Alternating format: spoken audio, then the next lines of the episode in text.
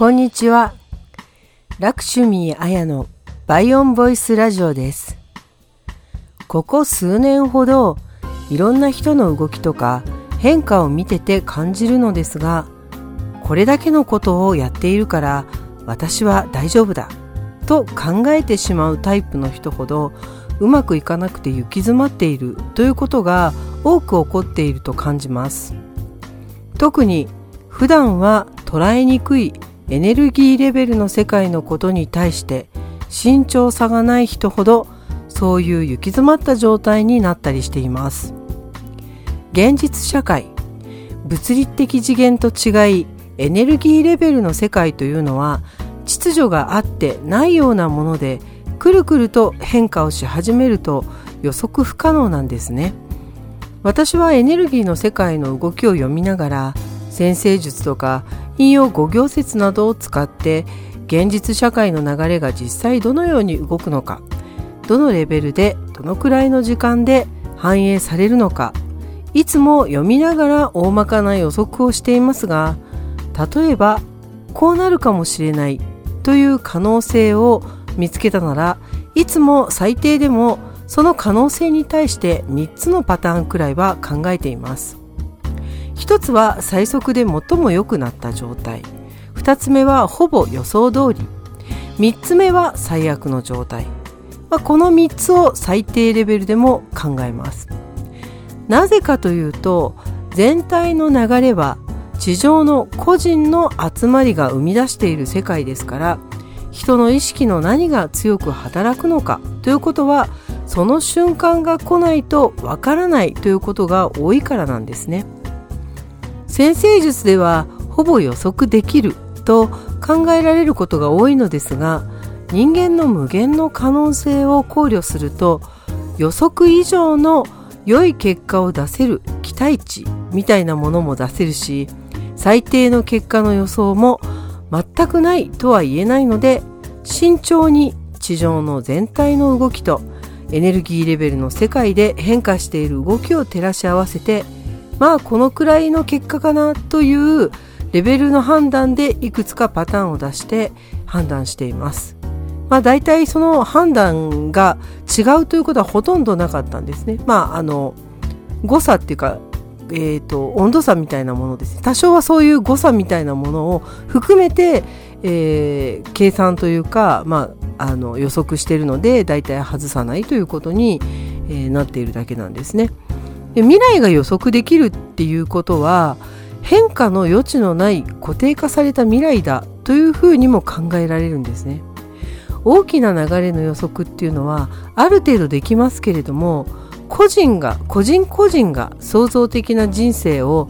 過ごしていたならば予測できる未来っていうのは本来一つもないはずなんです。昔は情報が少なくって人の考え方がある程度似たようなものが多かったので、え未来予知というかねあの予測された未来が起こったりなんかもしたとは思うんですけれども現在はインターネットを使って情報が増えた分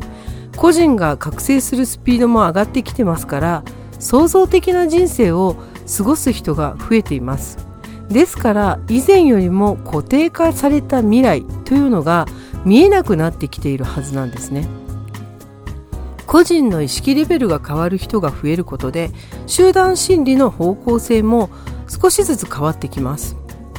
予知される未来は可能性の一つでしかないのですから個人レベルであれば良くない未来はとても変化しやすいのですが集団心理は多くの人がレベルアップする必要があるのでとても変化しにくいんです。でも多くの人の意識レベルが変わればそんなに変化することは難しくはなかったりします。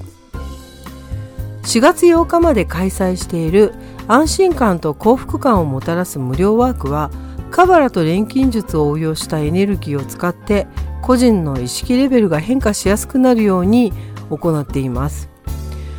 ワークの期間中はアファーメーションの言葉を繰り返すことでこちらで送るエネルギーと連動して、えー、いますから、無料ワークを受けている期間は変化しやすくなりますけれども、終了後にそのエネルギー状態を維持することはなかなかできないと思います。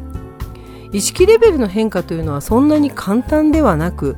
イニシエーション、まあ、伝授ですね。伝授を受けた後に実践テクニックを繰り返して行っていくことで、えー、維持できるようになります。インスタントのようなパワーではないんですね。ですからエネルギーをしっかりと活用していくにはそういう日々の小さな努力積み重ねがいります。よく考えてみてください。どんなことでも癖にして無意識でできるくらいになるためには毎日毎日やってそして最低でもそれは3ヶ月ぐらいですね。あのかかるというふうに一般では言われていますからこれはエネルギーレベルのことでも全く同じことです。何事も小さな努力積み重ねが大きなものにつながっているんですね。今年はですね12月に先生術の世界ではグレートコンジャンクションという特別な、えー、惑星配置がありまして、えー、この時にですね大きな変化をすると言われていますがその変化がどのくらいのレベルになるかを決めていくのは、えー、その人、まあ、個人個人がですねそれまでの期間大事なポイントのところで、えー、どれだけ小さなジャンプを繰り返すことができたかということに、えー、よって違ってきます。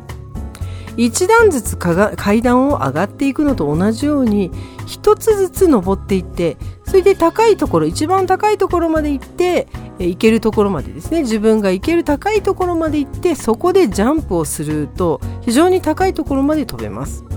でも1段目から最も自分が行ける高いところまでジャンプしようとしたならば1段ずつ上がってきたものと1段目から、えー、ジャンプするのではその高さが全然違ってくるきますよね。